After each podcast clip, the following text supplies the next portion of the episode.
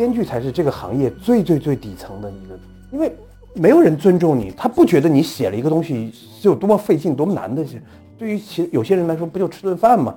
不就编了一个故事吗？好多人都觉得我随便编就能编一个故事，但是不是这样的。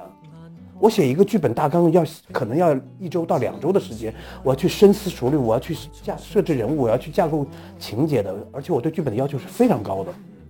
那我投入的东西什么也没得到，我肯定就不写了。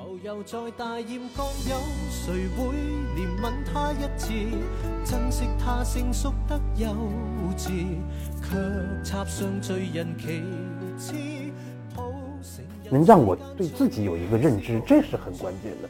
我的认知，哎，发现哎是对的，是好的。我我到现在我都会觉得我做的所有一切决定全是对的，包括表演，包括剧本，包括所有一切，包括剪辑，包括哪些东西扔掉，哪些东西要坚持。所有的一切的决定都是对的，这其实对我是最大自我的一个肯定。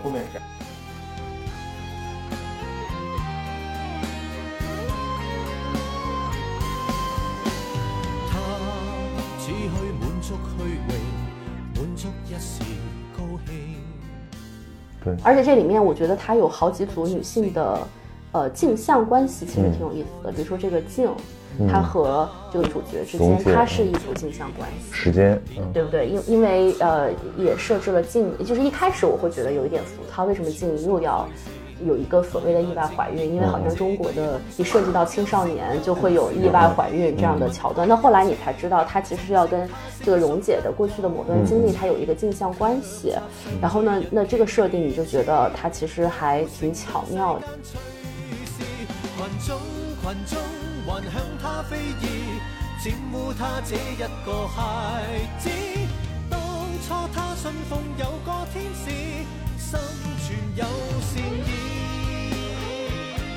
Hello，大家好，欢迎收听本期的节目。然后今天我们是一个呃这个导演主创的这个特别节目，就是我们请到了《一江春水》电影的导演高启盛导演。然后我们今天的嘉宾主持是倩文。嗯。然后先请高导跟大家打个招呼。嗯，大家好，我是电影《一江春水》的导演高启盛，很开心在通过这个方式跟大家见面。嗯，大家好，我是叶倩文。简单介绍一下缘起啊，因为这个片子是我这次在北京，呃，可以说开年看的一个惊喜了。就是我们在，当然它七号就已经上映了，那我们是在这个呃 First 他做的一个亲友专场上看了一下这个电影，所以呃。然后跟这个导演和主创团队有一个映后谈，然后我们是觉得这个映后谈意犹未尽，所以是特别邀请了导演说我们能不能再展开谈一谈？因为我个人觉得这是一部非常有啊诚意的片子。那么他讲了一个关于女性的故事，而且它是一个真的是现实主义的这个风格，所以还还是在这一众的这个国产片市场里面，让人觉得。这个值得一说。其实我也可以分享一下，就是因为今年那个 First 的电影节，其实我去了，然后但是因为没有去全程，所以这个电影就有一些就错过了，当时并没有看到。我当时看了大部分的，就是参赛的这个影片吧。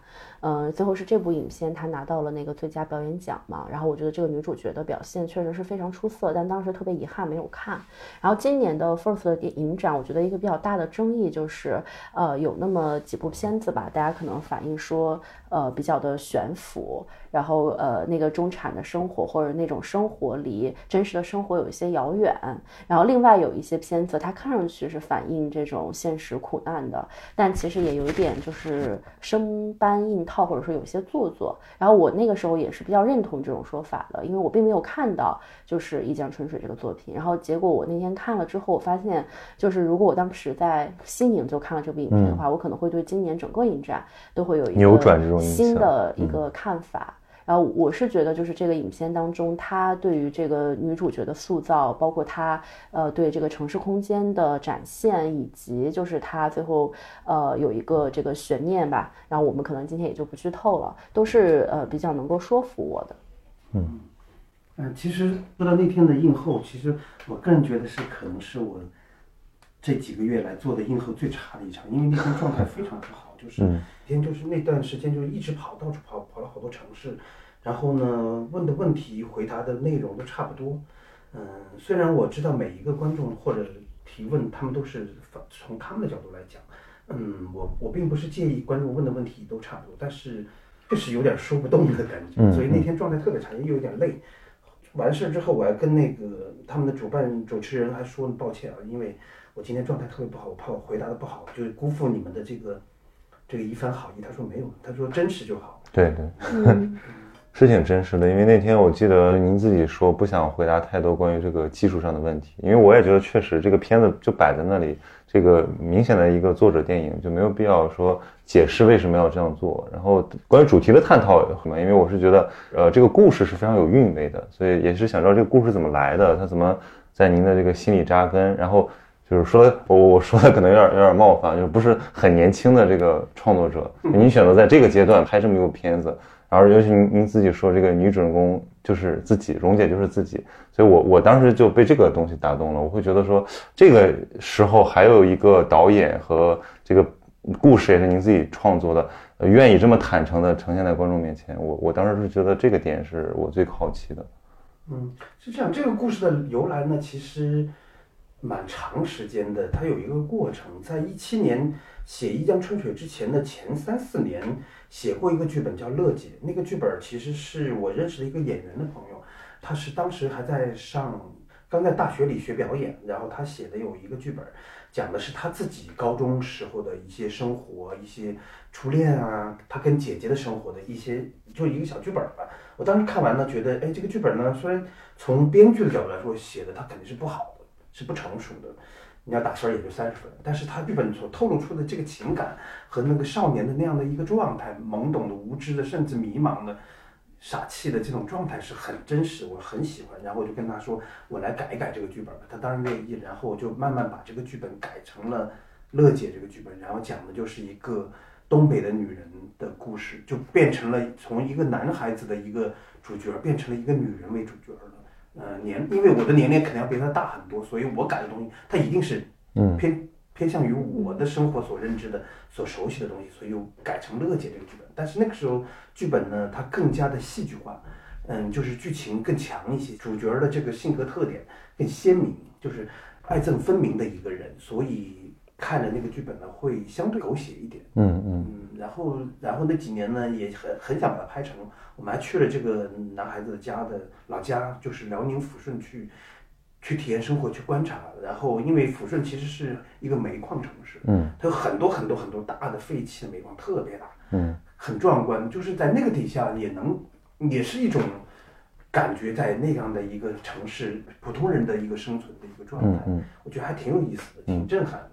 但后来呢，就一直没拍成。然后到了一七年的时候，嗯，其实是我人生中人生中最难的几几年，嗯，包括一七年之前，将近有十年吧，其实自己都不太清楚。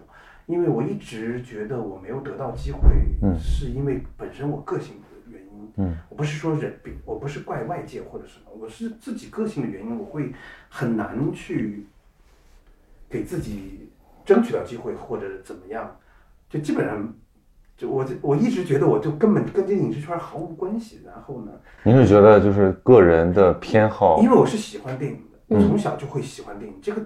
这个没有来由，你要问我为什么，我也没有来由。我们家里没有，祖，我父母的两边的，包括爷爷奶奶、外公外婆没有一点点、一点点跟这个相关的都没有。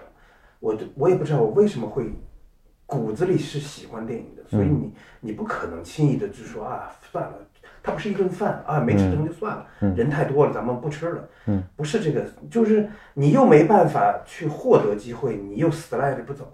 嗯，那这种状态下，我只能自己给自己机会了。所以，在乐姐的时候就想给自己机会，但是一直没有成，没拍成，包括很多原因都没成。但是到一七年，实在是真的是熬不下去了。我觉得，嗯嗯，我觉得还是得再把这个捡起来。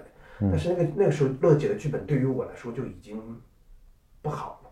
嗯，我不喜欢这样的表达，这样的故事设置，我可能就得重写一个故事。嗯，就开始有了一江春水这么一个缘起。所以，所以您说这个带入了，其实很多自己在对这个行业里面的一些情绪。对，因为其实这里面所有人的生存的困境，它就是我每个人的孤独感，每个人的绝望，它就是我的一个表达。嗯嗯，只是我把它变成了一个故事而已，然后用主角是一个女性来表达，因为女性对于我来说更容易表达。嗯，所以在您看来，这是一个什么样的故事？就是就是一个人的绝望的挣扎，嗯还不是挣扎，挣扎都不笑吧。嗯但是呢，也不说完全放弃了。因为曾经在剧本的某个阶段，乐姐最后啊不，蓉姐是自杀了。嗯我觉得自杀是可能别人都很难理解。嗯，我觉得我的理是个解解脱，它不是解脱，是因为他不被这个世界上的任何一个人或者一件事情所需要了。嗯不是接纳，是需要。嗯接纳和需要不太一样。就是我自己，我每天比如手机在那放着，永远不会有人联系我。嗯我不是说没有朋友，嗯就是我的个性使然，就是我会越来的越，那几年就会越来的越不想出门，嗯越来的越没有所有的社交关系都没了，包括曾经同学，我我我在三十多岁的时候不是这样的，嗯但不知道慢慢慢的就变成这样，他是他他是一天一天一天一天一天变成这样，它不是某一天突然这样。您是在这个行业里面经受了什么没？有经受什么，我并没有经受什么，因为我都没有接触什么，哪里来经受什么？那你那段时间的工作呢？没有工作，那你靠什么生活呢？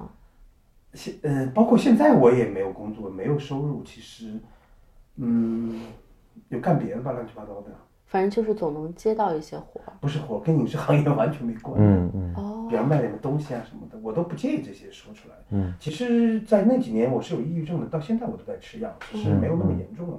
那几年最严重的时候是真的，就是你他已经怎么说呢？就是就是一种绝望吧，就是这个绝望是你真的不知道该怎么办，你出去找谁呀？你谁你一大堆人，你找谁去表达也好，表达是没有意义的，别人的安慰是没有意义的。嗯它不能带给你实际的帮助。这种东西对我来说，在那个年纪就已经没有意义了。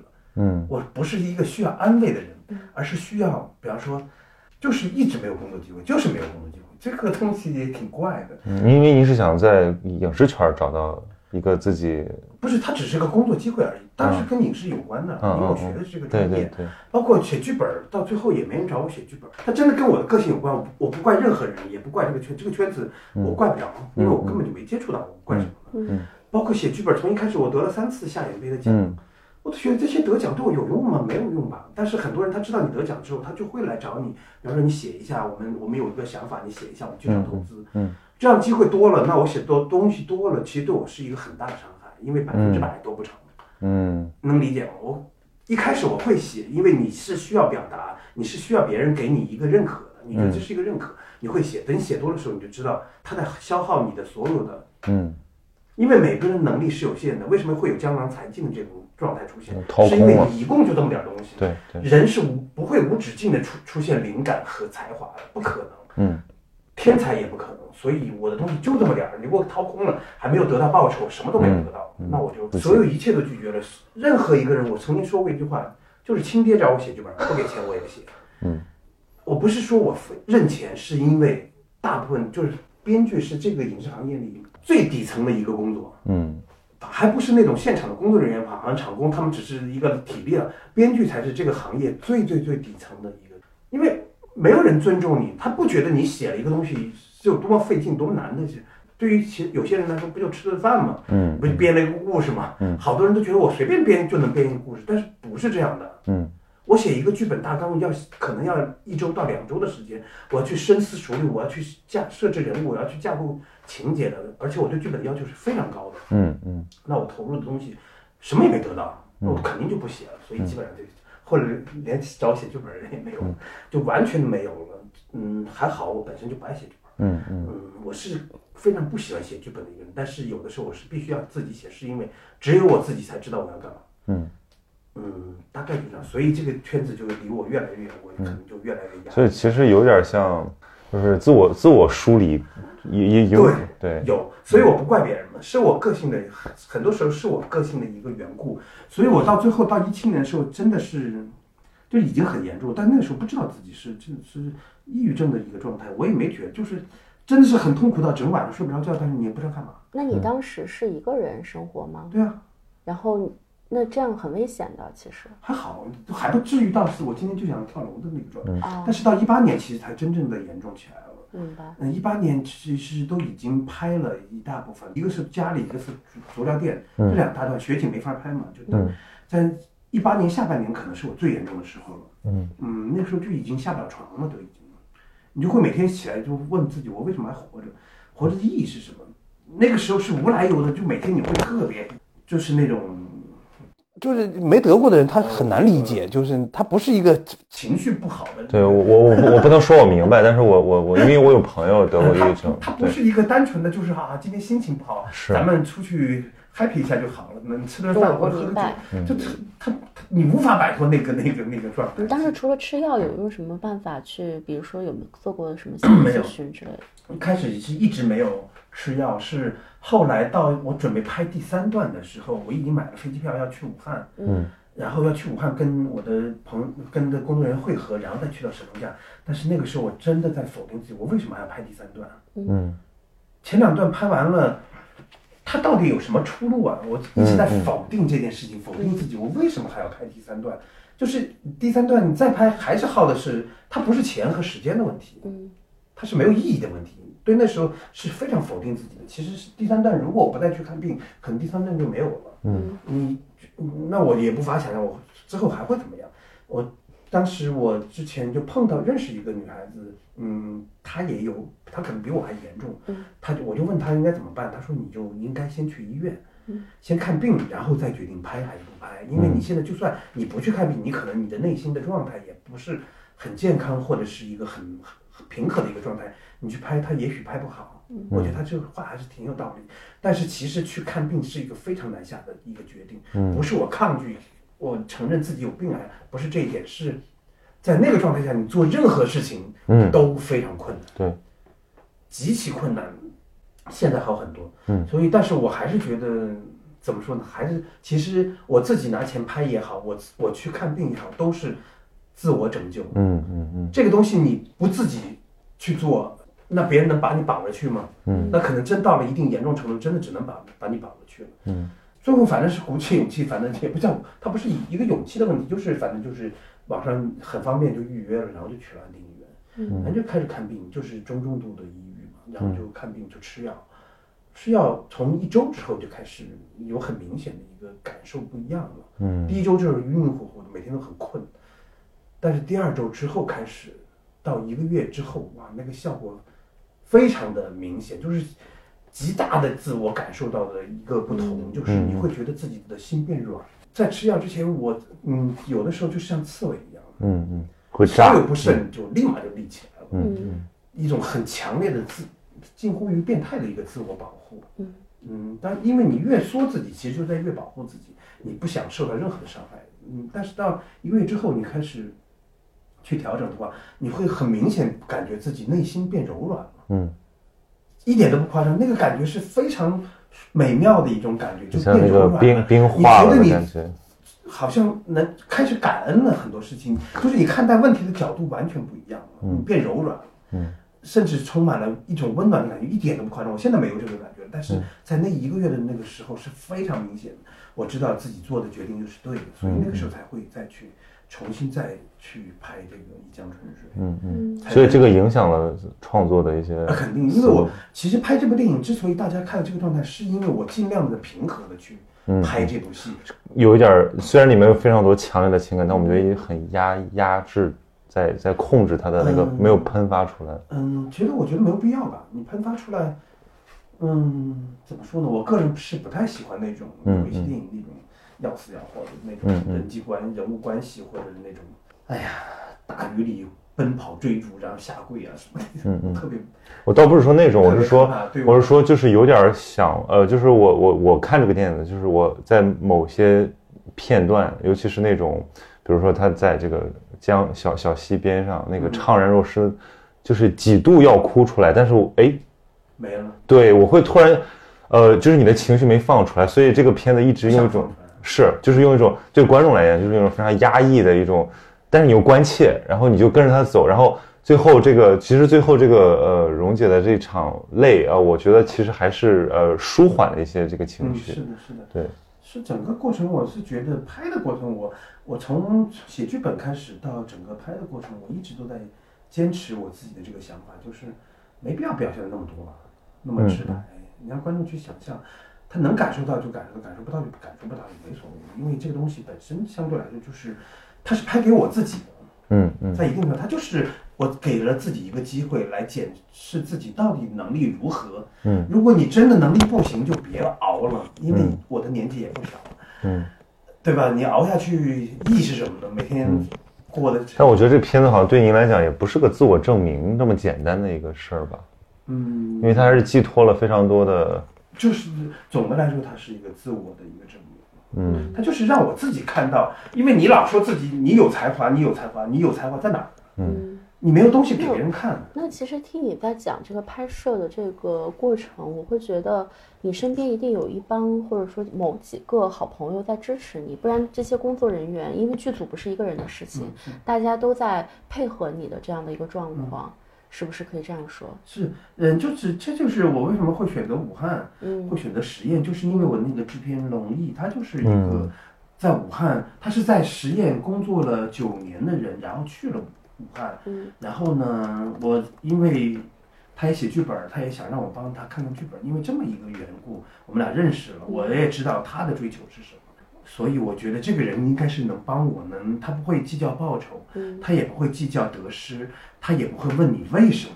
嗯就他就是我们在做这件事情，他不会问你为什么，嗯他不会说不可理解，那我还要告诉你为什么，这就累了。嗯很多时候没什么为什么，我们就想做就做呗。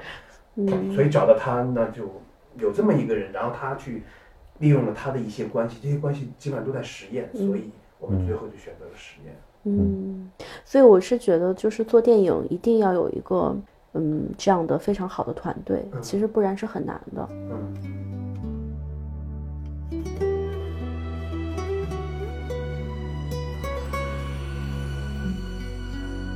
嗯，另外，就我也想知道，就是刚才您讲到你的经历嘛，那你的这个电影梦想是从什么时候开始的呢？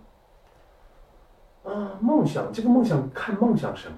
嗯对电影的喜爱或者对电影的感情是很小很就就有。嗯。可能小学吧，我那但是那时候很懵懂啊，你只是知道某些东西你感兴趣，哎，一说到电影，你可能就有嗯。你的内心的那些细胞感知、感官的一些东西，嗯你就会立马就释放出来但是那个时候哪哪里哪里懂呢？包括我开始上大学报考志愿的时候都不懂，嗯嗯因为那时候我们在四川，其实它是在一个山沟沟里面，其实是没有什么嗯资讯的，包它不可能跟现在比。那时候连座机都没有，嗯电话都没有，更别说能了解外面还有些什么嗯专业，你更不清楚自己真正喜欢的是什么，那就是嗯胡报了一个专业，乱考了就上。那当时是什么？有什么电影让您就是，比如说反复玩味，或者说还有这个这种这种故事？嗯，很多吧。我在上学的时候，其实那个时候是流行录像厅的。嗯我们在九十年代上学的时候是流行录像厅的，那个时候录像厅是是非常火爆的，因为那个时候没有像现在这么多的，一些娱乐设施，每天去看录像，那那已经就是可能最大的开销吧。嗯，那比如说去看什么是《倩女幽魂》，《哦，倩女幽魂》，我印象中很深刻的一是《倩女幽魂》，因为我从小就喜欢想象力多的强的一些东西，比方说鬼啊、神啊这些故事啊，从小就喜欢。然后《倩女幽魂》是让我有很很大兴趣的一部电影。嗯然后就是看了《胭脂扣》，对我嗯影响有点，因为当时看《胭脂扣》之前，我也不了解这个电影是什么。嗯，但是看完《胭脂扣》，我会觉得哇，天哪，这个电影看完我内心后劲儿很大啊。好难过，但是无法表达。嗯那个难过是压在你的内心，你无法表达的一种状态，就它能带给你的那种感受，它你是说不出来的。但是嗯像我这么敏感的人，嗯其实我是一个非常敏感的人，特别细腻的人，嗯所以我就觉得哇，天，它带给我影响好大。然后就是还有一个印象比较深刻的就是《沉默的羔羊》，那嗯个时候《沉默的羔羊》刚得奖，嗯，哇，我们所有的人就当时有个录像厅就说就就我不记得是当天得奖就马上就能有有资源还是怎么着。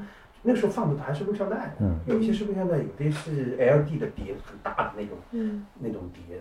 我们哇，那天晚上等了好多人在那排队等着要看，然后我后来就看到，我觉得我天哪，可能我对电影的爱就是它嗯没有来由，就是害怕。嗯因为你现在让我干别的，可能也没有那么大的兴趣。就是嗯包括我当时已经开始工作了，然后我是有一天，嗯，因为那个工作对于我来说，人生好无聊的，它是一个非常无聊的一个状态，就是你在今天你就知道你五十年之后是什么样子，你是完全能知道，哪怕这个时代在变，科技在变，但是你的生活变不了。嗯，顶多你住的地方不一样，你的用的生活质量可能不一样，但是你的生活状态是变不了的。嗯，所以我是非常不喜欢这种生活。有一天，就是翘班跑到街上，跑到我们的县城里去逛，买买了一本杂志叫《大众电影》，嗯嗯应该大家是知道的这个杂志。然后看到上面有一个北师大艺术系招生的一个小小的广告，嗯然后哇天哪，我觉得好开心的。然后我就跟我爸说，因为我爸当时不在四川，他在大连照顾爷爷奶奶，我父母都不在身边。我就跟我父母写了一封信说，我要去上这个学，如果我不去，我死不瞑目。嗯四个字我记得非常清楚。那个时候年小啊，那种那种疯狂的状态，这可能是我人生最疯狂的一件事，死不瞑目，就说谁都拦不了，不论你以任何理由都不能阻止，就这个意思，都已经死不瞑目了嘛。嗯，我爸还能说什么？他就说他回一封信说你自己的路自己走。嗯，他他这样阻他也阻止不了，我是一个别人都阻止不了的人，只要我决定了，然后呢就去就去考专业课，然后呢考完专业课，老师说你回去等吧，嗯，考的我还记得考了一些知识，但最后写了一篇影评是《红樱桃》，当年的那个《红樱桃》还是很很有影响力的那部电影，然后就回来等了几个月，然后我就我也没敢辞职，当时我怕那个万一没考上，因为对自己还是没有那么多信心的，因为不懂不，完全不了不了解。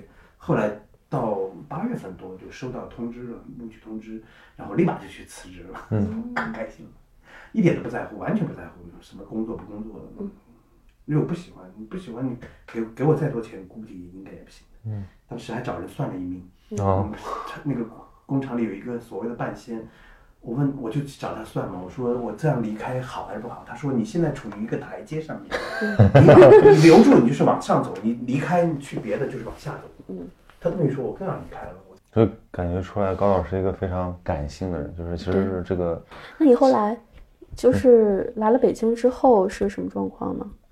来了北京之后上学啊，然后嗯，一开始那是哪一年？当时整个九六年，九六年年来正式北京上学。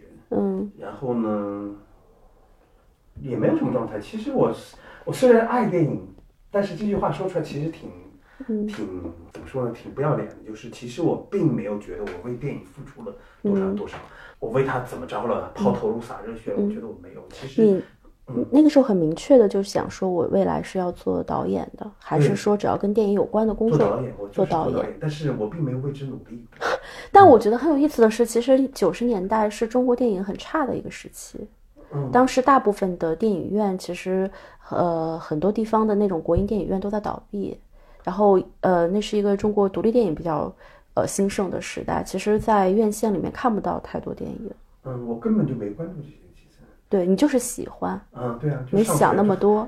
对啊，我我基本上就是不想。那生活就是看电影、对啊，学电影。嗯嗯，其实我到现在都是一个不太受这个圈子影响的，嗯那当时没在圈子那当时没想过说，那我以后要干什么？就是说当，导演啊，呃，那就是 比较傻的。就写剧本，然后你并没有。为之做过一个啊很理性的、一个很有逻辑的安排。比方说，我要学了之后，我要尽量的去去到一个剧组里，我要去剧组里实习，我慢慢要成为开始从嗯导演助理开始干，慢慢成为副导演，开始执行导演，最后成为导演，这是一个正常的一个规划。嗯嗯我从来没有过，嗯嗯我基本上没有进过组。嗯也没有感受过现场拍摄的什么氛围啊，怎么？当然也不是完全没有啊。嗯嗯所以别人说你都不经历这个，你怎么能做导演呢？我说、啊，还非要经历这个吗？我就是那那那他总得有个上手的过程嘛，就是说这个东西从呃知识到一个体感的这种经验，那还是跟大量的看片子还是有关的。嗯嗯因为最后你真正要表达的，它不仅仅是技术层面的东对西，它其实真正的就是你要表达什么，这点很重要。另外一点对我帮助很大，就是我自己会写剧本，嗯嗯这点很关键。我自己写的剧本，我太清楚我要干什么了。嗯我的剧本写的还可以，我是这么觉得。因为我虽然写的剧本不多，但是基本上写一个，它都是一个东西。嗯这点对我来说是可能我最有得力的一个一个武器了吧？这个是我可能让我没有不需要经历，不是说那些不重要，我完全不是这个意思，就是说可能我跟别人不一样，我也不是每一个导演都需要走那么一个过程。我觉得，因为那个是一个实践的一个过程，嗯但是真正要表达的还是你的内心的。嗯那那您后期从从事这些工作，就是有跟影视最相关的是什么？还是拍过一些片子，嗯嗯，但那个东西是是诉诸表达的吗？还是说就是没什么更技术性？嗯啊，它就是比方你要挣钱啊 OK 干一些活儿，拍宣传片、广告啊，嗯嗯。嗯但是也数量很少。所以我能理解，就是为什么您对这个呃很多观众关心技术会比较无感，因为这个确实不重要。对于这个表达者来讲，那个神韵才是我的。啊，对你关注的老是为什么叫这个片名啊？为什么浇水啊？什么？它是不是往东流啊？这怎么回答？嗯就。凑巧了呗？为什么有火车什么的？嗯，真的就路过了就。哎，但我看到一个您那个自述说，本来是想用黑白的，是吗本身它就是黑白的，？OK，是为了发行才给调成彩色的。哦哦，我这是一个妥协，但我觉得也没有什么。如果黑白就会更压抑一点，只能这么说我不。觉得黑白不太一样。嗯。嗯，黑白不是彩 彩色，现在看它可能会让观众更容易嗯。接受，嗯，我我我就是接说到对大众层面，对，就对，因为因为本身黑白电影对这个视觉，因为现在就说白了，这个视觉已经被呃宠溺坏了，对，嗯所以就是因为从一开始拍的就是黑白，按照黑白来打灯、打打光的，嗯。它就是一个黑白的调子的一个东西就是四比三的，对对没有，什么为什么，就是我就想这样做呗。你觉得这样可能会更我手写我心，这个就就是更贴我近，我我我自己开心就好。是，嗯，其实从技术的角度来讲，呃，很多电影做黑白也有就是遮遮丑的一些原因，嗯因为你没你作为一个相对小成本的电影，你没有办法去做很精致的美术，然后嗯你的一些比如说演员的服化道什么的，呃，在黑白的这个呃色调底下的话，它会显得更精致。嗯，有这个有这个原因，但它不是第一原因。对，但我但我看到就是还是很在现有的空间里面，还是做出了一些，嗯，我觉得嗯蛮好的一些就是这种拍摄，嗯，尽量了，已经尽量因为因为你我可以想象就是在那样一个出租屋里面，它的空间是很局促的，然后以目前这样的一个空间的呈现，其实还是很考验技术。我觉得你们找的摄影师还是挺好的，我同学，嗯，嗯嗯，同学嘛，嗯，就钱少要点儿。因为我觉得从技术的角度来讲的话，呃，这些地方还是很建议导演的功力的。嗯嗯，嗯，尤其另另外包括那个固定镜头，其实我觉得嗯这个想法也很好。对，包括后面提到说这个有有人，当然有人看出来也很正常，就说您受十之愈合的这些影响，包括这个影响其实主要在于表演。啊是对，因为比如你要比较强调这种即时性的表演，嗯，因为我是觉得哇，好厉害啊！其实《世之愈合》对我的影响，从开始第一部电影，我看他电影是《如父如子》，嗯我觉得哇，这个导演好厉害哦！我是觉得，我觉得他厉害在哪儿？是这么狗血的一个剧情，一个故事设置，被他拍的这么的，嗯呃，就是怎么说呢？说云云淡风轻呢，也是有一点。嗯最后并没有得到一个答案，但是这个爱你能完全感受到两家对孩子的爱，孩子对两个父母的都都有爱，你会觉得哇，这个电影它也不是一句话能说的清的电影。我是觉得哇，这个导演好厉害啊！然后我就开始关注这个导演了，嗯，对，也谈不上研究吧，根本没有资格研究。我觉得就是喜欢，但是你后来再看，其实这部电影其实如父如子，它还是有点煽情的地方。比方说福山雅治看那个照相机的地方，那个明显就是要煽情了，但是他煽的没有那么过，他煽的会让你第一遍的时候你是感动的，第二遍你就会觉得哇。有点刻意，一张照照片翻那个，但是还是很厉害的。包括看后来看他那个《比海更深》《步履不停》，都是很喜欢的。因为他那个石之愈合他自己讲嘛，就是说他有的时候会只是有一个大概的轮廓，说我要一个什么样的人，但是他会根据这个演员的一些特性，包括跟他长期合作的那几个演员，都是可能那演员自己长出来一个什么东西，他就把这个用用进来明白明。白，这个这个手法，因为手法东西我是没有什么学的，因为我也嗯嗯。找不到去学的地方，我只能是看他的电影。我是觉得演员的好厉害，演员很厉害，包括一些比方一场吃饭的戏，家里那么多人围在一块儿那样的场面，哇天哪，每个人都在自己的角色里，在自己的任务里，但是一点不破案，对每个人都在说话，每个人都在动，但是你会觉得哇，好和谐啊，对。好棒啊，对，这个简这个太厉害了，这个可能是还是在学习的一个过程吧。所以也想听您聊一聊，就是您对这个片子里面的演员的调教或者说指导，因为就是一般来说，非职业的演员其实是呃很容易出问题，很容易露怯的。然后你这个里面这个女主角她其实也不是学表演出身的嘛，然后其他的演员就更不用说了，我可以明显感到很多就是在当地找的。然后那你怎么跟他们沟通，让他们在自己的角色里面不露怯呢？嗯，我觉得首先呢，第一方言确实帮助了大很多很多。这个方言直接就让他舒服了，自然会很别扭说另外一个对对对一个一个一种语言，我觉得那是很别扭。他一旦说另外一种语言，他要找另外一种语言的感觉了。我觉得让他们说方言是一个最基本的一个。然后就是演员，其实我看演员其实已经还是挺厉害的。可能第一眼我觉得这个人不行，他就是不行。嗯第一眼我觉得你可以，有可能就是可以的。我觉得我这点还是挺有一个直觉。嗯嗯，直觉 OK 就。是他一进来我就知道他可不可以对，这个是很，这个是我的，也是我可能是一个靠直觉来做事的。对，因为我当时看这个电影介绍，就是说这个什么蓉姐面容姣好，然后我当时扫了一眼，然后我就看这个女女主一打出来，她不是这边是有一颗嗯痣是吗？嗯，很大的呃一个痦子，对。哦，我当时觉得那感觉就有，就是你会觉得这个人有故事，就就会或者说脸不是一张很呃，对他那个不是很有的脸，对，就是会觉得，或也可能是因为他呃有了一些阅历对对对，会觉得呃他的那个笑背后会有一些呃让人很很牵肠挂肚的东西，明白明白明白，他是有一个有故事的一张脸，其实就是这样。有故事的脸，嗯嗯，大体上对演员的调教主要就是男女主角吧，包括一开始我就给他们设定一个表演基准，就是说人话做人事嘛。因为我觉得很多时候不需要表演，嗯你生活中的场景你是怎么就是怎么不就是吃喝拉撒吗？他还能有啥呀？这都不需要演的，所以这是一个基调。然后就是看视之愈合的电影，这个是我们还是看了不少电影的。我就直接直很直观的告诉你，我要的就是这样的表演。嗯嗯这个我是不否认的，在这一点上，我确实是在向石之愈和嗯这个导演在学习。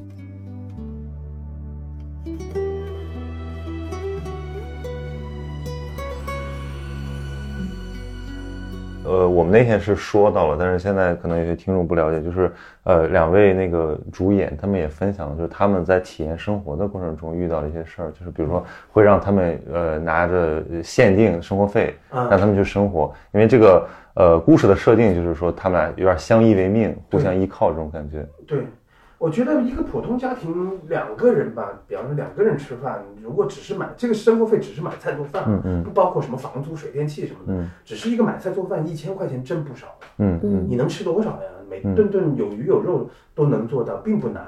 嗯所以我不觉得这个是一个多么艰苦的事情。我自己每天吃饭也就几十块钱的一个生活标准。对我我说的是难得的是，就是他们的这种呃那种那种表演上的感觉是他们处出来的，而不是他们演出来的。啊，那比如说他们一起做人物小传，嗯一起这个建构这个记忆。对对对，他们包括相处，主要是磨合一种默契吧。我觉得这个很重要，因为你演的是一家人，如果你俩都不认识，这个现来那那那得多么强大的表演经验啊！但是你嗯只要是用了表演经验，也是能看出来的。我其实是不希望你让我看出来你在演，那我觉得哇天哪，这个就就是我不想要的。只要是在演，只要跟演字挂边了，都都不是我要要的。所以在那两个月，我们基本上其实怎么说呢，每天都在体验生活，不仅是买菜做饭这种基本的普通人的生活，也包括去聊剧本、聊人物，包括去，其实主要是在小东身上花了挺大时间，嗯嗯因为这个他要找感觉。因为这个，因为在那个年纪的男孩子，其实确实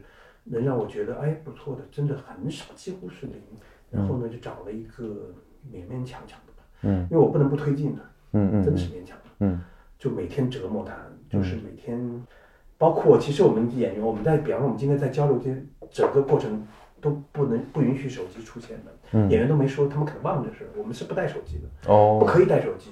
嗯如果小东，比方说那个演员，你看手机，那你你现在让你去看，你看够，你看够了，我们等着你。我们等你，嗯他肯定没法看，我就是不允许带手机，这种是基本的一个尊重吧。我们现在，我现在要求你是小东，不是朱康丽，所以嗯这这个细节很多很多很多，包括对他的一个，其实对他挺苛刻的，嗯，但是不苛刻你不出来，出不来呀、嗯，包括最后讲那个就是洗脚掉泪那个戏，那个不是这个那个苛刻不是只在这儿，是我要看到在拍之前，我要看到这个演员的所有的可能性。嗯你的爆发力也好，你的情感的表达也好，喜怒哀乐我都要看到，嗯哪怕我剧本里没写，你也得让我看到，我知道你的能力之后，我才能去去怎么用。嗯，所以我们一直觉得，因为他朱康利可能不是一个很那种很感性的演员，嗯嗯他毕竟是一个男孩子，像他跟荣姐，他跟李妍希完全相反，两个是一个极端。他有一点钝啊，李妍希可能你一一点到他，他立马就情感就来了。嗯，那朱康利，哇天哪，你怎么？他都说我内心已经万马奔腾了，对不起，我没没看到看出来，嗯你的脸上毫无波澜，嗯这不是我要的。你内心万马奔腾有什么用？我又看不到你的内心，嗯你的眼神里有什么？都是没有，就是空洞的。妈嗯天，太可怕了！我最严重的一次就是说，就是比方说这么一个下午，我就直接跟你说，我现在立马要给你买票，立马去火车站，立马走人，我立马换一个人过来，嗯嗯一点都不夸张，因为你会，你会让，你会，你会毁了我的电影的。我就是这么说嗯嗯的，我是一个非常直接的人，我从来不掩饰，也不客气。那他扛住了也挺不容易的，那你可以走啊，你可以不扛。他是学表演的吗？是嗯嗯，他当时是在校的学生还是已经毕业了？在校的，对对，很小啊，嗯，二十一，嗯。嗯嗯啊，就是跟角色对，差不多跟角色演生18还是比较我是一个。挺可怕的人的，那你你扛不住你就走呗。我那那几个，比如说里面那个什么田阿姨是当地找的田？阿姨是当地，田阿姨是一个老演员了，她是个话，哦她是她是话剧演员。她其实也是专业的嗯，对，哦，是在十堰当地找武汉的，武汉的武汉人艺的，哦，嗯难怪呢，感觉还是还是有还是会演戏的，但是难就难在，我要的是去表演嘛。嗯嗯其实这有点，这个其实蛮困难的。包括那个贾妈妈，其实那个也也很困难，嗯因为她是一个汉剧演员，她是唱戏的，嗯他们那种眼神儿那个范儿，那是那样的。嗯他一说话，我天哪，啊，明白，嗯就是你得不断的去调整。就那个东西很难磨下去，人家形成了一种他最后，演的还挺好的。对他演的挺好的，而且尤其是他在公园他回还有一个就是他刚一亮相，因为他即使带着那个戏剧腔也说得过去，因为他本身就在演，对，你会发现他是合理的。哎，对这个对对就是这个角色设置本身帮了他一下。对如果他是一个活生生的一个普通的就这么一个人，他确实有点。因为一开始的时候，呃，你以为这个人是一个农村的老太太，你就会觉得，哎，这个人好像不太像，嗯嗯呃，可能觉得是演员没找好。后面他来一个这个揭示，你就会发现，哦，那我就合理了合。理了，他是在演。对，因为因为所有的这种涉及到就是小演员或者说这种呃，年纪大一点的演员，对都都挺难的。你看那《柳乐优弥》这。施玉和发花了非常多的功夫去磨合他，就包括他要找到那种就是又忧郁，但是又非常的呃故作坚强的状态，就是他要演表现出一种这个青春期的这种状态，就那个东西有个就是好像说看山不是山的那个状过程，对。但我我我比较惊叹的是说，其实这个因为他那个拍这个这个无人知晓那个花了他一年，那您这个其实是在非常有限的时间，对对。嗯，我没有等不起一年，等一年是是所以还是很高兴。等不了。我我我那天出来，我跟这个前面说，我说这是一个完成度感觉很高的电影，就里面的所有的小人物的设计，那些埋的线索，都让人觉得不多余啊。对，而且我这个戏里面没有一句废台词，没有一句废的镜头，就一场废的戏都没有。这个是大家很多人看完都说哇，就是他剪辑风格，其实剪辑风格绝对不是一个女导演的剪辑风格，好像很细腻的、很平稳的、很舒缓的一个故事，但是剪辑风格是非常干脆的，嗯嗯。非常干脆利索，然后觉很多场面都是硬切的，我不觉得这有什么不对啊，嗯，挺好的。因为剪辑是你找的嗯，朋友还是？就是是也是对找的人，但是其实主要是我来我来把握的。你们一起来嗯剪对，看不出来是第一次，就是一个个人表达的作品。因为你。年纪到这份儿上了，嗯。你，你这个年龄，你经历了这些东西，包括我不断的去看电影，我我会知道自己擅长什么，不擅长什么，不擅长的东西我就回避掉。那很多人肯定也会好奇，说为什么你在做个人表达或者说自我意识投射的时候会选择一个女性呢？容易啊，嗯，我内心我自身就是一个很敏感细腻的人，嗯。你要把它表达成一个男性很奇怪。嗯。嗯。嗯其实像我，如果我是一个敏感性的人，如果把这种敏感性带到生活中，其实是不一定是一个让大家会觉得很容易接触的一个。就可能不是很恰当的一个类比。你比如说很多这个婉约派的词人，对吧？他那个东西是非常真的，非常、非常非常呃这个细在一个细节上感受到的。但是这是我觉得可能是表达方式的问题。可能就是就是我我这么敏感的一个人，其实在生活中我我可能没见过这样的一个男性，我可能接触不多。嗯嗯但是比如说你那个嗯女女主演她自己，那你们俩的沟通方式是怎么样的？她能很快的，就是找到，因为这是你的感觉，那她怎么融入李？妍希是一个很有天赋的演员，嗯他是很能，他是他能听得懂你在说什么 OK，这是点很关键，听得懂而且能表达出来。有的人听得懂，但他表达不出来。我觉得他的肢体运用的很好，因为可能跟他学舞蹈有关。嗯嗯，有可能。也包括他的有几场劳动的戏，无论是说拖地这个拖抱着那个地还盆儿是还是捏脚，就是那个感觉还是挺像样的。嗯嗯嗯。不是一个装模作样的。这从一开始，其实我就跟李延旭说了，我们这个戏没有什么钱，也不要吃苦。你要是能吃苦你就来，你不能吃苦就算了。嗯这个我都说的很直白，因为这个电影，这个是我的我想拍的一个电影，我不允许任何人来毁了它。嗯你哪怕你，包括我们后来有一个有一个那个制片认识一个人，一个女孩说呀，她出十万块钱来演个角色，就是眼镜那个角色，我说、我不稀罕你十万块钱，你不合适，嗯我直接告诉，就是说我不要，我不需要。嗯对吧？你给多少钱？那你你你有钱你自己你找我干个活儿去，我给你重新写一个但你不能毁了我这个东西。所以其实大家包括联系来，他每个人都是希望拍一个好作品，因为遇到好作品的机会太少了。对尤其是给他这样的一个完全没人认识的一个演员，就更少了。对，大家对好的东西是有一个认知是嗯，一样的，那就好办了。所以有点像集体呵护的感觉。对，如果我认为好的是这样，你认为好的是这样的，那这是有差距的。如果我们俩不能达成统一，那这个戏是拍不好的。对嗯当然，我们没有资格批评现在的什么呃影视圈的一些做法，但是很多时候这个事情的烂，就是因为每个环节他不恪守这个东西，就是说觉得加点东西吧，结果最后这毕竟是一个机器创作，那所以所以我觉得就是，当然您您讲了这个自己的这个历程之后，我我们更多的理解了一下，就是为什么你会在这个公共场合采访的时候就是这样表述它，就是比如说您说我不是很在乎这个东西什么赚不赚钱，或者因为是把它当成一个作品来看的，而这样的人或者说这样的作作者，其实在这个年代是罕有的。对我们倒不是说他一定高尚啊，我们就是说这很难，这很少。哎呀，也还好吧。我的意思就是，我就做自己呗，做自己喜欢的事儿。就好像你，比方说你要问到我对这个圈子怎么看，没什么看法。嗯这个圈子跟我有不是？那你总总有个 对对你自己这个电影，你总有个预期。你觉得当时有个什么预期？其实真的，嗯，对他面试是没有太大预期的，因为我不知道，嗯。我也没有路子，我也没有关系，嗯。我那个不是我能控制，所以我完全。那你那你做过我对他的最大的期待就是他拍出来能让我对自己有一个认知这是很关键的。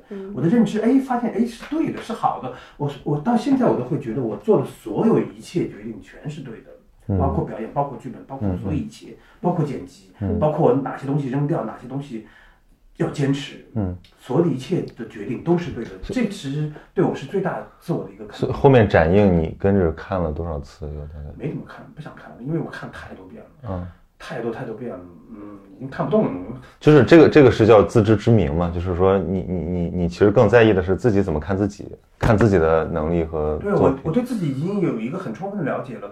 这个了解不需要别人来肯定嗯或者否定，才让我自己有一个认知，而是我自己已经很清楚了。嗯，别人的肯定与否定也好，我对于对我来说都可以接受，它都不会影响我对我自己的判断。这件事情，单指《一江春水》这部电嗯影，嗯嗯，别人说好说不好都不会影响我对自我的判断，这点很重要。那你在这个作品上没有一些缺憾吗？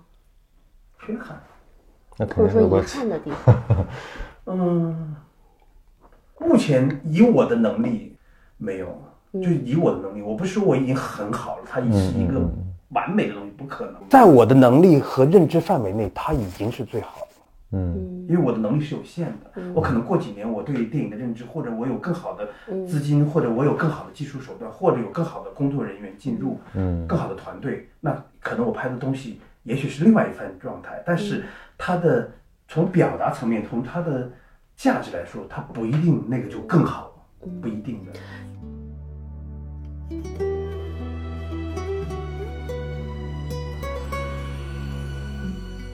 但是很多细节呢，我是觉得你对细节的这些把握其实是特别准确的。这些观察来自于哪里？比如说这个女主角和那个老板的关系，嗯呃，比如说她跟她弟弟的这种关系，我我只能告诉你是想象，是想象的，是我编剧的天赋，我只能我不是在凡尔赛，嗯是真的是，当然这种想象不是说完全凭空的，嗯我是活在一个真空状态中去想象。嗯怎么说呢？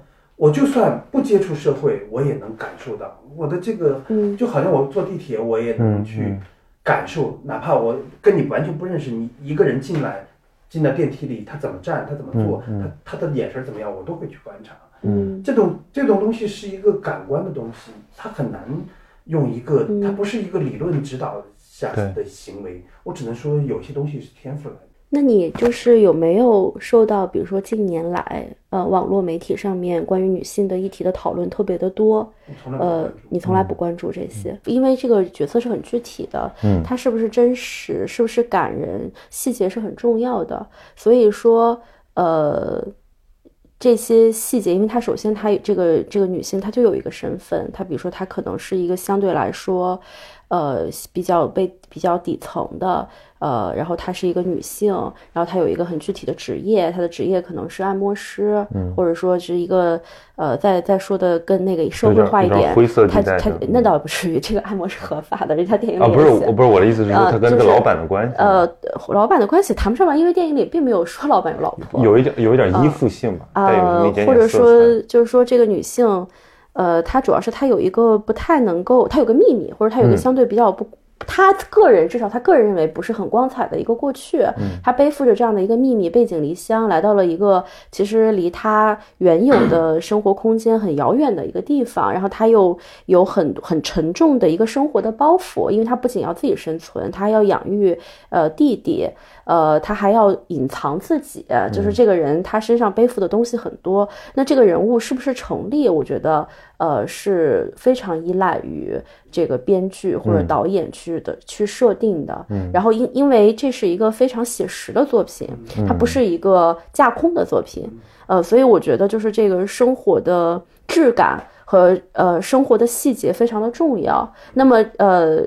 这个作为一个男性，然后你要能够把一个呃其他性别的女人，或者说跟你的呃生活经历、阅历也比较差异比较大的一个人的这些真实，就是这些细节写得非常到位，其实是不容易的。嗯这点也是我特别佩服你的地方。嗯，谢谢对，就是你，你从概念上来讲，我可以说，啊，这个是我的精神的一个外延，或者我的一个投射，我要写一个什么什么样的人。但是你要让这个人物，因为文学作，呃，不是文学作品，就是说一个艺术作品，你要让它丰满起来，这个我觉得是很不容易的。嗯，啊，这个就就是我我我不觉得说一定我我说我是一个女性，你是一个男性，我们就对立起来了，就是贴标签儿，因为这个是一个差异，你必须要承认这个差异。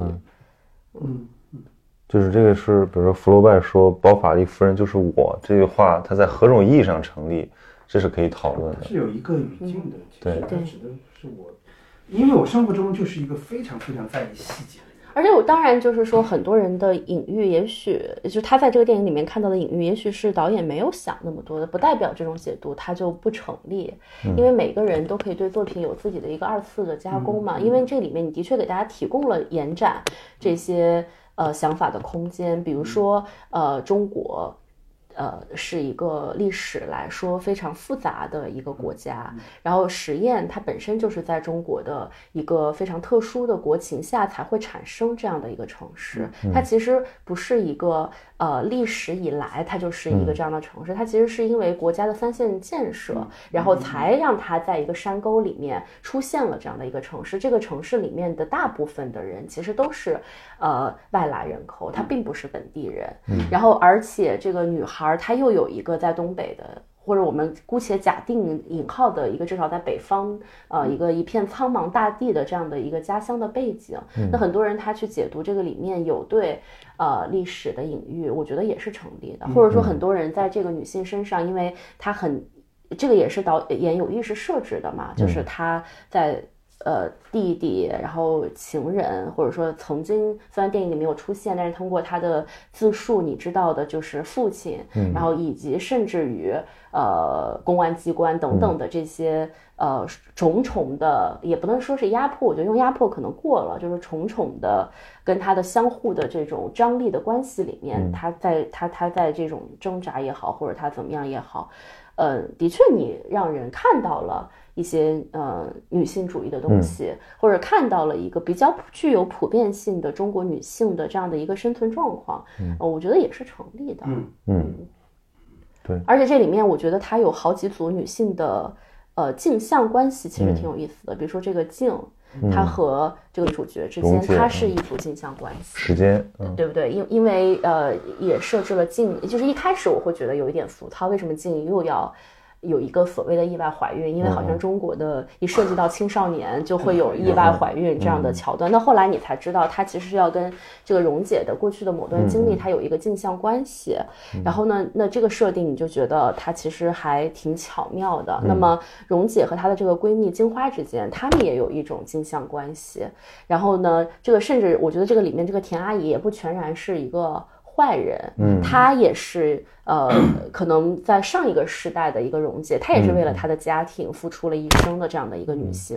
然后你也不能说她对蓉姐的那种好就完全都是处心积虑，都是假装的。我相信这里面也一定有真诚的成分。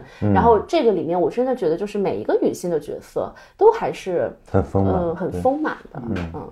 这是挺挺然后同时呢，他又不像，就是他他的这个男性角色也不像一些作品里面是特别的面目模糊的。我觉得还是哪怕就是哪怕呃哪怕就那个店员，哎，对对对对，就是都都还挺挺有。虽然就是扫了一下，然后哎，我会觉得这个角色很有意思。对，就是他也有点他的故事，然后你能够看到的就是这个小城市里面人的这种精神的堕落也好，或者无聊，因为无聊所以赌博，然后或者说呃想要就是这个这个洗脚城，我觉得某种程度上你也可以看作是社会。变迁的一个缩影嘛，好像就是里面也有一些台词说明，就是因为可能它太传统了，它只用艾草，它也没有一些其他特殊的服务，所以没有人来了。我觉得这些闲笔都设定的挺好的。所以确实是像导演说的，没有什么，没有什么这个无呃这个多余的，所以这个电影是我想再去品一品的，就是我想可能。没有废话。对对对，而而且我我还注意到一个东西，就是它有一种很奇怪的这种质感，可能有的人会说是反转啊，就是，但我觉得反转这个词儿太笼统了。我觉得我我的感受就是说，他在你以为要这个按照俗套顺理成章的时候，他突然给你梗一下，嗯，我就是这样的人。呃，对，然后就是，然后我会就说，我说它是有点悬疑色彩，但这个悬疑色彩很压抑，但是它会吊着你看，所以我我不知道这个是您刻意的，就是说追求的，还是说你你是就是把它弄出来之后发现，哎，好像有这么一个，嗯，刻意这个词呢，稍微有点刻意。不是，但是但是作为导演刻意也没有问题嘛，嗯嗯，因为我性格就这样，都按常理出牌就很没意思了。今天我上午还有一个采访，也是我也说到这个事儿，可能我性格中就有点喜欢捉弄人的这个。对，其实我这种，其实这就是一个在 捉弄人的一个小。我我我感受到好几次，就是他突然，比如说我我记不太清了，就是好像说，哎，他为什么这样？就是本来好像讲说你可能精神有一点略涣散，然后突然你看你你你你要你要再投入一下，他是有一种这种感觉，就是感觉呃，因为现在的这个观众被这个呃电影工业喂的特别的懒，就他就恨不得就所有东西都是通顺的，然后那个那个暗示暗示都给你摆在屏幕中间，但是你你没有，你就是说白了我还得猜。对我还是挺累的，看这电影，我要调调动起我的心智。你所以就是那天问那个问问那个很搞笑的问题的那个大哥，就是说这是不是他说是不是蓉姐的替金花受过的那个大哥？他就坐在我旁边，在跟他旁边的那个人说，他他一直在议论，然后我当时就听了，我当时就呵呵呵在那儿笑，因为我觉得说，哎，这个一个电影还能引起这个现场，因为影院啊，影院不能说话，就是大家还是在那儿窃窃私语，我觉得这说明这个这是一种捉弄，一种 一种游戏。我性格里有一点这个性格，就是有点喜欢，说好听的就出其不意，我是喜欢这样的。嗯嗯，说不好听的，就是有点喜欢捉弄人的这种小嗯的性格。我其实生活中是蛮爱 恶作剧的一个人，嗯但是这个恶作剧并不是伤害对方。嗯我觉得呃让故事出其不意，让故事不按照正常思维走，是我作为一个编剧也好，还是一个对最基本的职业道德。我觉得如果按照正常思维走，那我写它干嘛呀？嗯那我得多普通啊！那我的才华在哪儿啊？对，所以这个电影就是前半段是看的很很很平和，后半段我，然后我看到中间，我在想，我说他会怎么结尾呢？我就脑子里想了好多个，然后发现，哎，这个真没有想到，所以还是很很很棒的一个观影体验，就是。嗯，对，有的观众会觉得很棒，有的观众就觉得那就是因为他们太喜欢 对，通顺的东西，你玩弄了他，嗯，他就会很不喜欢。对，但是但是像这个前面说的，就是因为你这所有的这个辅助性的，或者说我们叫小人物都是成立的，所以就算这个最后这个弯儿是最大的一个弯儿，但是好像也就转过去了。嗯，我觉得没有什么转过去，生活不就这样，你都不知道会发生什么，就是这样。对，好像想起了很多这种文学手法，就是像什么海明威这种，就是把 把很多东西放在放在下面，对吧？然后你要通过他给你的这些呃线索也好，这些人物的对白也好，然后去去揣摩。而这个观影感受，我觉得在现在的这个，尤其是华语片市场里面，挺稀缺的。嗯，你好多人跟我说哇，你好大胆。我说怎么？他说就大意就是没有导演敢这么拍，就是我。对啊，我觉得我没有做什么呀。他说就是你完全就是让就怎么说呢？就是观众看完你前半段你不知道你在看什么。所以我记得当天有一个人说嘛，他说，当然我我理解那个人可能是好心，就从安那亚来那哥们儿，他说就是说，如果你这个前面弄得再通一点，就是再再再柔顺一点，可能是对对院线观众来讲是更容易接受的。我可以理解这种这种说法，但是呃前面已经说了那么多，但这个对导演肯定不重要了，对你肯定不会有这个纬度的考虑。没有。对，而且我觉得这也是你长期就是呃怎么说疏离于这个这个这个这个产业所达到的一个效果。然后我们看了觉得非常惊喜。对。哎，那您之后有什么创作上的打算呢？之后是因为之前写过一个剧本，嗯，之前嗯写过一个剧本，也是表现人在困境中然后战胜自我的一个一个题材。大概就是他因为车祸变成了盲人，然后这么一个人来到，也挺狗血的。嗯，是啊，但是你要让他不狗血，就变成盲人之后，他来到了草原上的一个生活吧，就完全脱离了城市之后的，然后他怎么才能重新，就是等于怎么样活下去？嗯，怎么能战胜自自己这么一个题材？嗯，哎，那您觉得就是当下都说电影市场越来越不好嘛？然后这个虽然说可能作为创作者个体来说是不关心的，但是作为就是呃怎么讲，就是一个行业，毕竟它是要呃涉及到的不是个人，因为电影它毕竟不像写小说或者是画画，你一个人就能完成，它毕竟是需要大量的呃人力物力的投入的。呃，我不知道，就是你会对未来这个找资金啊，各方面这些有有焦虑吗？是乐观的还是？我不是我找，嗯嗯，所以你你是更愿意去交给一个专业的制片人来全权去负责这个事情？因为我不擅长，我也没关系，我谁也不认识我，我也没法找，就是找来了就嗯就拍呗，找不来就不拍。那这个片子出来这也有段时间了，有有有很强的正反馈吗？什么反馈？正反馈就是获得一些。怎么说让你意外的一些好的评价？不是不是说这个呃剧作上的，而是说就是说可能对这个导演的风格很有信心，合作意愿之类的。合作意愿我没听到过。嗯嗯。因为嗯，肯定这个电影是这个听到的很多，嗯包括业内的，包括普通观众，这个是听到很多。包括刚才在路上还。那个嗯，李子维跟我发了一个截图，说是那个时尚的总编说，哇，他说看这部电影都觉得武汉版的《荒蛮故事》，他说这是武汉版的，他说一定有点有点有点那味儿，对对导演转达我的敬意。如如果你再拍一个这个什么什么宇宙的话，对吧？比如把那个什么强哥的故事、金花的故事都拍一拍，就真有那味儿了。对，嗯，所以这个反馈是，但是你要说明确哇，谁？高导，咱们再来合作，我 这个我没有听到，嗯，至少没有这么没有这么快吧，嗯，这个也太那个了，我我反正是也没有去跑。但是我作为我我作为一个观众和一个就是就是比如说媒体吧，我还是会为这个片子在现代电影市场上的这个遭遇而感到，呃，呃，不能叫难过了，就是我就觉得还是太少了，就是我就想说，就像很多很多年前已经这个这个状况已经很多年了，这也不是今天。嗯的问题，因为我比如我今天早上起来查查排片，我发现再再不看就快没了。嗯，是。然后我就跟我朋友说：“你们去看吧，这个片子，呃，是很值得，很值得你去院线看的。对，因为毕竟在电脑上看电影还是另一码事儿。是是是是。对对。现在也确实有不少人，包括就是包括影迷完全不认识的，在帮我们去宣传推广，甚至他们包场。像包场。嗯，我觉得这点是让我挺意外的收获的，因为本身我对上映这个事儿没有期待，但是反馈总的来说它是一个好的一个反馈，包括大家很多人喜欢，他会很直接的在跟我表达，跑到我面前或者我觉得就是在当下的这个环境里面，嗯，尤其是从今年夏天开始在电影节亮相，然后这么短的时间内就能有发行，在全国公映，这本身也是对一个这部电影的一个肯定。对，其实大部分的电影很有可能真的就是在电影节亮相之后没有更多的可能性。嗯，包括今天我也看票房，今天也好几万，我觉得我们我们的排片小于零点一都有好好几万，还是可以，挺好的，嗯。快一百万，嗯。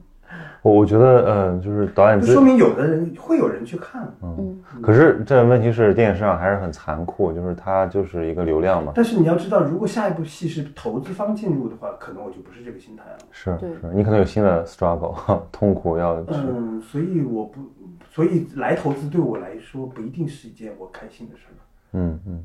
因为我想做的事情就是我想做的事情，我可能不，我是一个生活中不太愿意被管束，嗯不太愿意去怎么说呢，就是所以你的这个方式其实还是一个比较传统的中国独立电影的方式。嗯，如果资金允许，我还有这个想法，我我还是会自己拿钱拍，我觉得没有什么，这个钱就是一笔钱而已。嗯，但你已经证明过自己了呀，那你下但是我还想拍我自己想别的表达的故事啊，就是完全不受任何约束的，不受市场、不受投资方、不受什么是观众的约束，什么约束都没有。我只想拍我自己想拍的东西，我觉得它是好的，它是值得拍的，我就去做。所以这个片子完全是你自己出资的吗嗯，？前期完全是每一分钱都是我自己出的，后期发行开始就不是啊对这我就我也没钱了，嗯嗯，帮我挥一挥，要要找点活干，这个是我 没活干，对对对，对对开玩笑。这还挺有魄力的。哦，非常佩服，这个不是魄力，真的是走投无路。很多人觉得哇，你好牛逼啊，怎么没有？就是他不是牛逼，是真的走投。就像这个电影的人物一样，他们都有秘密，他们都被逼着走到了一个好像不得不这么做的对他，不管是主观原因还是客观原因，他都得走往前走。对对对，所以所以后头我我是非常抵抵触那些就是歌颂平凡人的勇气那种所谓高尚的美德，因为我觉得那个东西是建构出来的。嗯，其实大部分的时候我们只是在跟一个一个的这个生活搏斗。嗯对，后来很多人也说，但因为知道我有这个抑郁症之后，有的人就说我，因为我现在好很多，好了百分之八十左右，我都觉得，他们说一定是电影拍成了，我觉得不是，我说不是，电影是一部分，最主要的还是去看病了，吃药了，相信科学，我觉得这是一个，这是我一个正确选择。那我是觉得你相信科学也好，就是拍摄电影也好，其实它都是你重建自我或者重整自我的一种方式嘛。我觉得这个其实还是要有内心的一个力量的。嗯，对，因为在这种状态下指导一部电影，我觉得对很多人来讲就是完全不可想象的。反正也过来呗，一切都走到现在挺好。怎么说呢？我觉得创作是一个，它是一个很玄妙的东西。嗯嗯，有时候要相信命运，也要相信自我吧。而且我是觉得，我以我的对这个行业的观察来说，最终能拍成一部电影的人，嗯，他其实真的都是，嗯，内心还是非常强大的。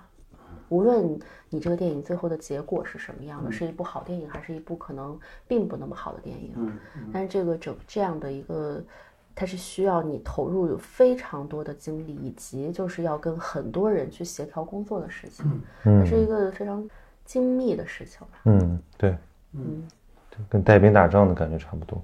嗯，行，那我们今天差不多，嗯、就感谢高导来上节目，我会尽快啊加加加快我们这一期的这个发布，希望大家听到的时候，这个院线还是能看到《一江春水》的。我觉得这个电这部电影真的是非常值得被更多的人看到的。嗯就是呃，不能说它完美，但我觉得就是在呃，就像刚才高导说的一样，在它现有的这样的一些条件的约束下，我我真的是已经做到一个非常好的、完整的这样的一个完成度了。它也的确是特别值得去看的。嗯嗯嗯，确实有一江春水的感觉，非常的一个清冽的感觉，对电影市场上的这些口味。最近这个爱情神话很火，但我觉得看了这个片子之后，知道背后的故事之后，我觉得，呃，我们应该有这个欣赏的能力吧，或者给大家一些多元的欣赏的机会。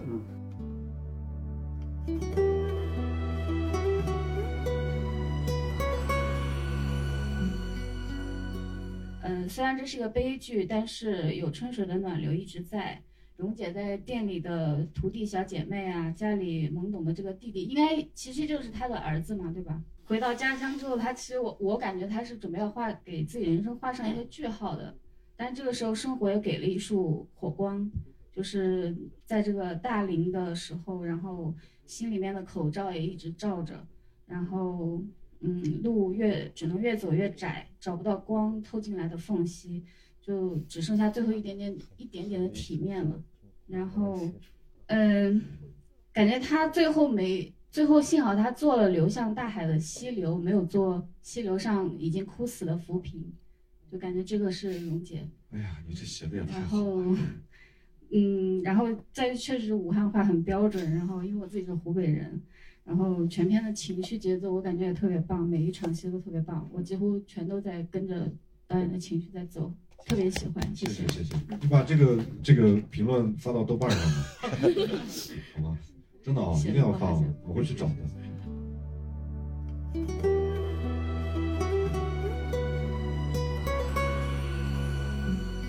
李姐，我最后想表达就是，我非常幸运，就还能看上这样一部电影，我也非常想看。呃，其实之前我也了解到这部电影。所以刚好受到邀请，我是特意赶到北京，也也来看这部电影。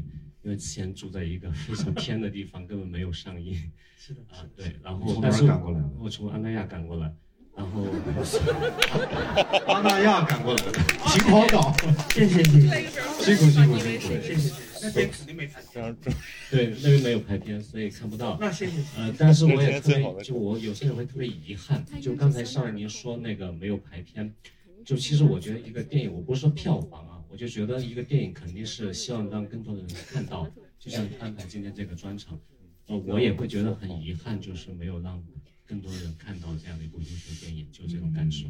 感谢你，我我要跟马老板去说，为啥阿那亚不拍呢？阿那亚不很适合放这样的电影吗？拍的很节制，希望以后能够多拍这样的。开玩笑，谢谢谢谢，嗯，谢谢谢谢，辛苦你这么远从阿那亚过，报销车费。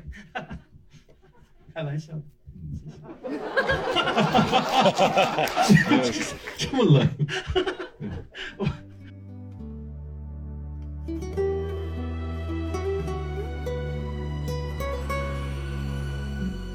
呃，那个首先谢谢这个主创团队和这个 First 给我们这个机会，呃，很很幸运感觉没有错过这个电影，因为本来今年要去 First，结果没去成，然后前两天。朋友说邀请去上海场，结果也也在北京嘛。结果今天又机缘巧合，还是看到了一部这么呃有诚意的作品。所以我还是想跟导演吧，就想就是问问您对蓉姐这个人物怎么看？因为我觉得这部片子里面有非常多的这个埋的细节，对人物的这个刻画，就是你会觉得这里面每一个人物他都是，因为我看这个电影，我最大的心里的一个呃。一个词就是秘密，我觉得这大家都是怀着秘密在生活，然后因为自己的一些秘密而去去欺骗，或者说去隐隐瞒。但是没有小东这个角色，他是呃光明的，就是他按荣姐的话说，就是他没有被带歪嘛，他还活得这么的呃纯洁，然后最后是呃远行，少年的远行。我们不知道小东会怎么样，但是我们感觉好像导演。寄望于小东很光明的未来，或者说很很很很真善美的一种一种人格，所以我想，但是就像导演自己说的，其实这是一个女性的悲剧，就是蓉姐用她自己的青春和隐忍，呃，呵护了小东的这个这种这种纯真，所以我有时候觉得她可能很感动我们，但是我又觉得这种这种隐忍非常的残忍。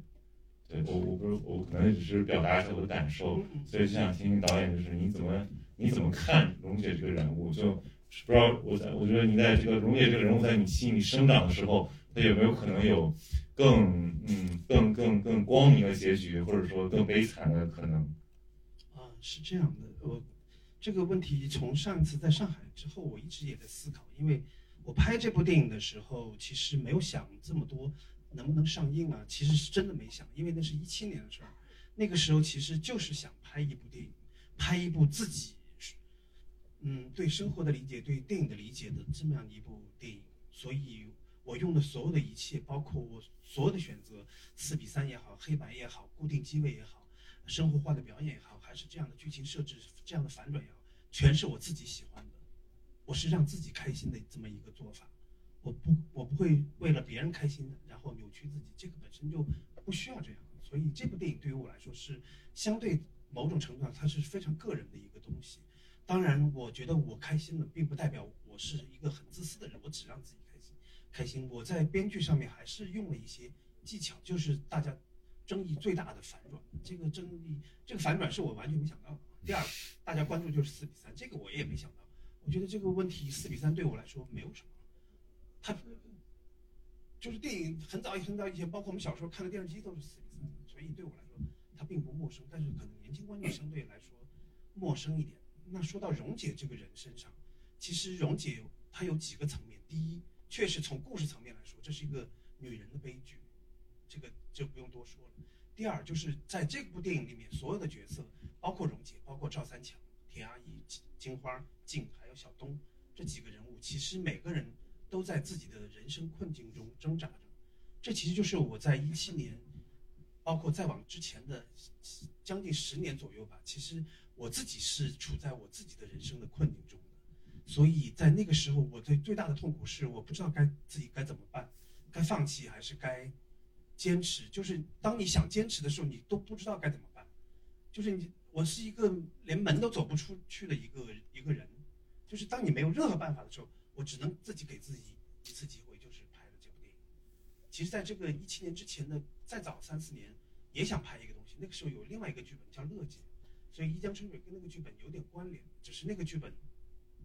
在那个阶段，更狗血一点，说说直白一点就是更狗血一点。只是到了一七年的时候，我可能内心想要表达的，我觉得更沉一些了，所以是这样的一个过程。那第二个，所以这就是第二个层含义。溶解，其实所有的人都是我自己，大家都在困境中挣扎，每一个人都没有安全感，都很绝望，但是呢，还不想放弃，哪怕他采取的方法是不道德的，但是每个人都没有放弃。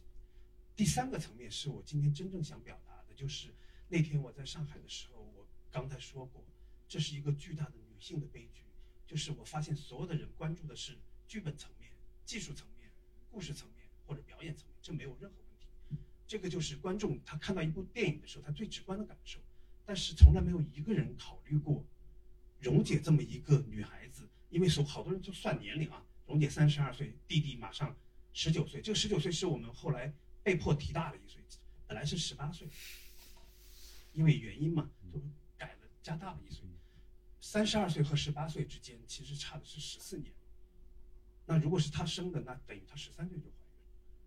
之前有观众在豆瓣上说：“哇，这个这这个，如果就算这这个女孩喜欢那个男孩，那他不到十四岁，其实不管他不管他愿意还是不愿意，其实都算强奸，这个没有错，这个完全没有错。但是。”蓉姐到了最后，她认为她杀了人之后，她去自首，但是那个男人只是说我不想再提这件事情，他认为这个剧情是有问题的。我在想，如果你认为这个剧情有问题，你为什么不认为这个人生才是真正的一个大的悲剧呢？蓉姐在交代的时候只说了两句话，她她为什么她她她为什么要去做这个事？第一，学校把我开除了；第二，我爸把我赶出了家门。这两句话。可能真的没有人去细想这两句话背后到底发生了什么。学校代表什么？代表权利。父亲代表什么？代表父权。在这样的一个权利，在这样的一个重压下，这个女孩十三岁，她能做什么？她只能去找那个男人。但那个男人说：“这孩子不是我的，把他打死。他不打死我，都能把他打死，对吧？”在他在这个情况下，他这么逃亡，我觉得没有人去想这个层面。就是在这个时代下，在那个时代下，这么一大的一个悲剧是什么造成的？绝对不是因为那个男人不负责任。我觉得蓉姐她更在那个小的时候，她她无法去求助任何。大家不要很理智说啊，她为什么不报警？她能报警吗？他在学校的被赶出来，被家庭这样赶出来，他报警吗？可能吗？不可能。所以我觉得可能没有观众真正的去在意这一点。这就是一个真正的时代的女性的悲剧。嗯。我觉得，所以，所以您用这个姐姐和鹿的这个意象，我觉得好像能让我们有这种感觉，就是什么东西可以溶解那些恨和残酷的这种权利。就哪怕到现在，其实他也没办法，他也没办法。那个男人说我不我，那个男人说，确实有这个事儿，指的是确实打过他，不是说确实他怀过孕被我搞大，不是。所以这件事情到了现在，就是包括到现在，荣姐作为荣姐这样一个人，她都没法去解决，她只能把口，她能做的就是把口罩烧了，她做什么都做不了。但是我是觉得，为什么我那天会在上海那么难过，是因为所有的人都集中在剧本、表演是各种技术。我觉得这本身没错，但是没有一个人从溶解本身角度出发。那我觉得是还是现在的一个悲剧。当光阴都枯竭为止，青春的羽翼扑过一次，岂能有下次？